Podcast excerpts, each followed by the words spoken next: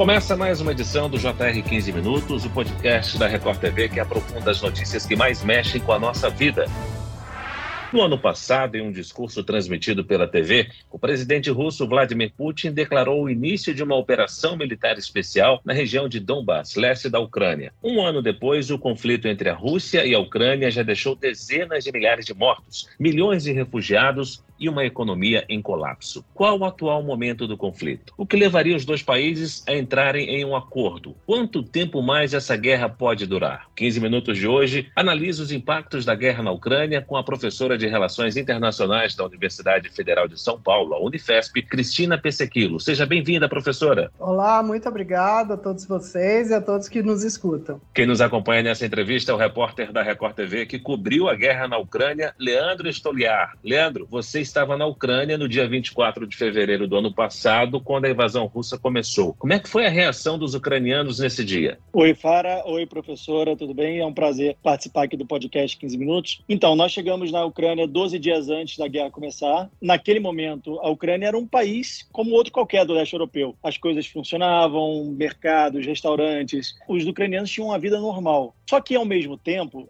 eles se preparavam para uma possível resistência. Eles não acreditavam que a Rússia ia invadir o país, mas ao mesmo tempo se preparavam para caso acontecesse uma invasão, eles pudessem ajudar o exército ucraniano nessa situação. Porque os ucranianos não confiam no Vladimir Putin. A todo momento o Putin dizia que a Rússia não invadiria a Ucrânia, que aquela, aquela movimentação militar na fronteira era uma movimentação normal, um treinamento deles normal. Mas, por outro lado, os Estados Unidos anunciavam que poderia sim, por conta dessa movimentação, da aproximação das tropas, poderia sim haver uma invasão. Então a gente acompanhou esse treinamento da resistência ucraniana, que é formada por pessoas comuns, né? Moradores locais, gente que às vezes não tem é, conhecimento de armas, né? De como atuar num campo de batalha. Eles aprenderam isso nos cursos com os militares. São médicos, professores, donas de casa. A gente chegou a entrevistar uma senhora de 78 anos que aprendeu a dar tiro de Kalashnikov para poder ajudar o exército ucraniano no campo de batalha no caso de uma invasão. Então, me surpreendeu surpreendeu muito o fato deles não acreditarem que o Putin seria tão ousado de invadir a Ucrânia, mas ao mesmo tempo se preparavam para poder proteger a terra onde eles vivem. Professora, o que eu queria saber da senhora é o seguinte: eu queria começar fazendo uma pergunta, porque naquele momento, apesar dos avisos prévios dos Estados Unidos, a Rússia dizia que não ia invadir a Ucrânia, que isso era papo do Ocidente. O que, que levou o presidente Vladimir Putin a iniciar essa guerra? A motivação do Putin para iniciar a guerra, Leandro, Luiz e colegas, colegas foi justamente as pressões ocidentais que já vinham se desenhando sobre a Rússia naquele momento. Então, havia toda uma guerra de narrativas prévia que dizia do lado ocidental que haveria invasão, o Putin negava a invasão, mas ao mesmo tempo todas as ações dos Estados Unidos com seus aliados europeus, incluindo grandes parceiros econômicos russos como a Alemanha, indicavam já um processo de estrangulamento. E o grande detonador da guerra é é sempre a ideia da Ucrânia ser uma potencial candidata a fazer parte da organização do Tratado do Atlântico Norte, a OTAN. Então essa conjuntura, ela sempre foi uma conjuntura muito tensa. Havia ocorrido uma guerra em 2014 na Crimeia, então na verdade a gente tem uma continuidade dessa guerra, ou seja, 2014 e 2022 não podem ser desconectados. E havia uma percepção também da Rússia de que os acordos que haviam sido firmados na Guerra da Crimeia, ou seja, naquele pós-guerra, chamados Acordos de Minsk, não estavam sendo respeitados. E, na verdade, isso foi até mesmo falado pela ex-chanceler Angela Merkel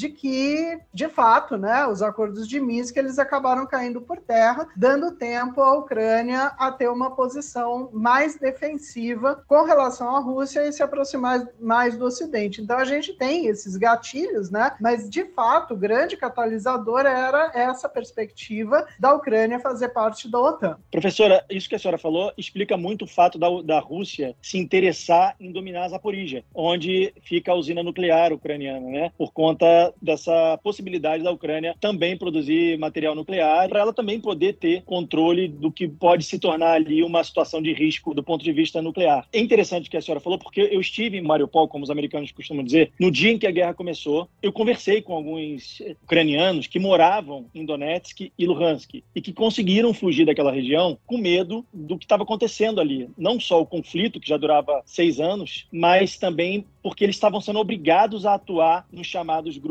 separatistas. Na verdade, esses grupos, entre aspas, separatistas, não eram ucranianos. Eram grupos formados por militares russos e que recebiam financiamento russo. A Rússia estaria financiando esses grupos para manter a Ucrânia em conflito e assim impedir que a Ucrânia pudesse fazer parte da OTAN, já que um país em conflito não pode entrar no bloco. Eu queria saber se a senhora acredita nessa teoria ou se isso é só uma teoria da conspiração, se realmente eram grupos ucranianos separatistas que eram contra um novo governo que dominou, que foi eleito no país e que não era pró-Rússia, né, depois da queda do Viktor Yanukovych em 2014. Eu queria entender a sua opinião sobre isso. Eu diria que nós temos uma é, sobreposição de teorias da conspiração. Certamente a gente não pode descartar essa hipótese de que havia um envolvimento russo já nessas regiões, ou seja, de que você estaria financiando grupos de oposição e atacando militarmente algumas bases ucranianas, né? Quando a gente fala do Putin, a gente está falando, lógico, de um governante autoritário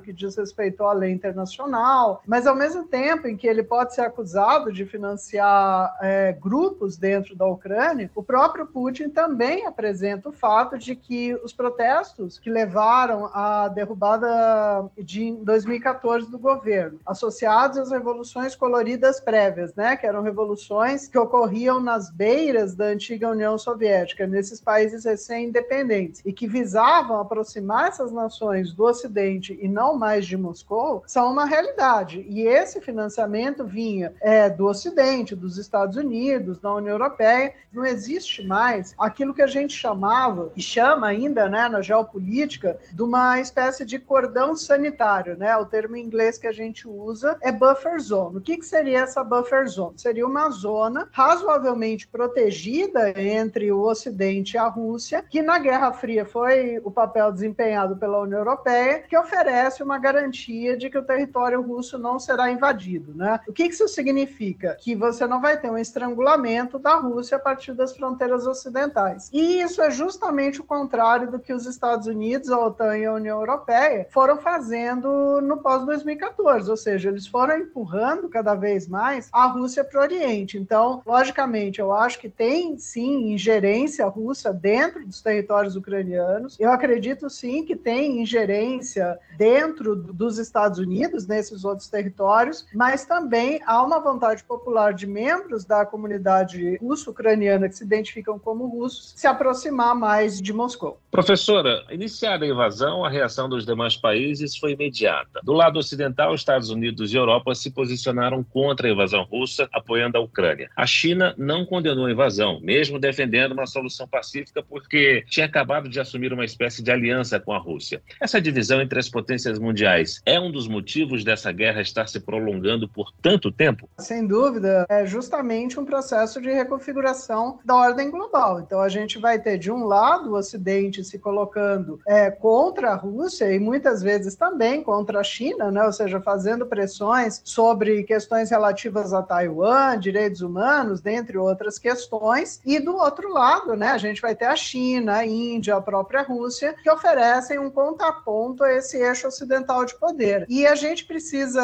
agora também lembrar, nesse primeiro aniversário da guerra, ele trouxe uma aceleração eventos, né? Então, o que, que nós tivemos no dia 24 de 2 de 2023? Não só a celebração, né, entre aspas, né, ninguém celebra a guerra, mas enfim, a conclusão desse primeiro ano de guerra, mas um movimento interessante que foi o lançamento de uma agenda política de 12 pontos para tentar iniciar um cessar-fogo. Isso vindo na esteira de uma resolução das Nações Unidas, a qual o Brasil uh, apoiou, que condena novamente a invasão. Então, a gente tem uma aceleração com o Ocidente fornecendo mais materiais bélicos para a Ucrânia, por um lado, militar, mas por outro lado, uma aceleração política de que esse outro eixo oriental, eixo dos países do Sul, não quer mais a continuidade da guerra. Professora, a promessa dos Estados Unidos e da Europa de fornecer armas e equipamentos melhores para a Ucrânia pode afetar o rumo dessa guerra? E se a Ucrânia conseguir sucesso em afastar as tropas russas do seu território. Qual pode ser a reação de Vladimir Putin? O fornecimento de armas, né, e também de ajuda militar à Ucrânia é aquilo que tem sido decisivo para prolongar a guerra por todo esse tempo. A Ucrânia ela não teria mínimas condições de resistir à invasão russa ou de manter os seus territórios em circunstâncias normais. Então, o grande diferencial dessa guerra é justamente esse apoio ocidental, financeiro e militar que vem sendo trazido. A questão é a seguinte: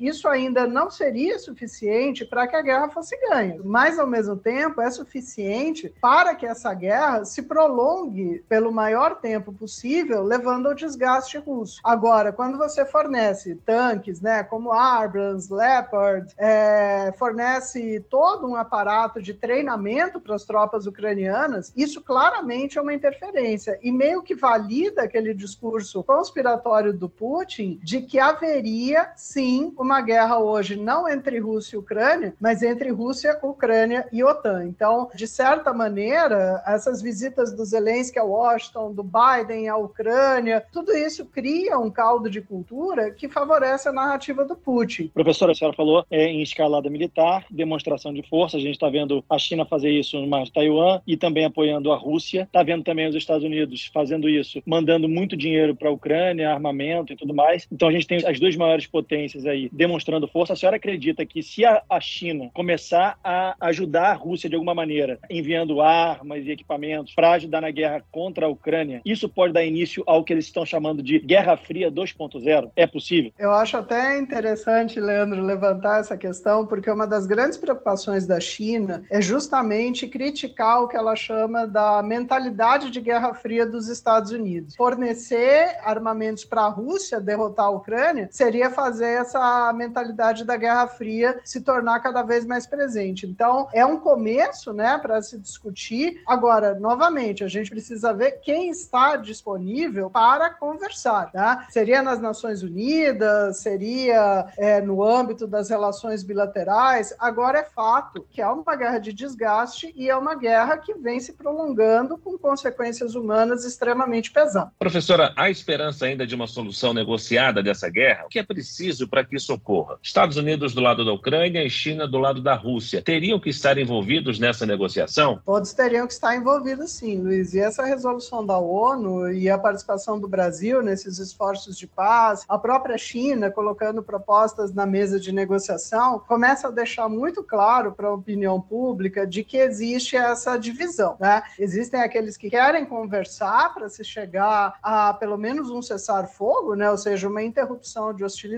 e existe aquele lado que quer alimentar a guerra. Né? Então, quando a gente ouve o Zelensky falando de que ele vai lutar até expulsar todos os russos, de que ele vai lutar até uma solução final, isso em termos diplomáticos é muito ruim. E o Putin fala a mesma coisa. Então, o que, que a gente aprende historicamente é, em negociações diplomáticas? É necessário que todos aqueles envolvidos, principalmente os atores é, mais claramente envolvidos, que seriam Rússia, Ucrânia, Estados Unidos, China, sentem à mesa de negociação para tentar chegar a um arranjo. A Turquia já tentou fazer isso no início da guerra, é, o Brasil está assumindo um pouco esse papel agora, mas a pergunta é essa: há interesse em terminar a guerra ou o interesse é você prolongá-la ainda mais? Agora é algo que a gente está vendo uma aceleração de tentativas diplomáticas de interromper o conflito. Se essas tentativas elas serão ouvidas pelos principais membros, né, dessa desse conflito, né, aí fica uma questão em aberto. Mas é fato que a gente teve uma mudança de posição da China se colocando de forma mais incisiva nessa semana na qual a guerra fez um ano. Professora, se tornou uma guerra política e o Putin tem um poder político muito maior do que o Zelensky, se você for avaliar do ponto de vista do poderio bélico, do dinheiro, da economia dos países, enfim. Nesse período de um ano, surgiu várias denúncias de possíveis crimes de guerra. Corpos civis com as mãos amarradas às costas, nas ruas de Bucha, uma maternidade foi bombardeada em Mariupol, entre outros denúncias de crimes de guerra. Se essas denúncias forem levadas para o Tribunal Penal Internacional e o Putin for condenado, ele como presidente da Rússia, uma das maiores potências do mundo, ele pode sofrer algum tipo de punição ou isso é mais simbólico? Poderia sofrer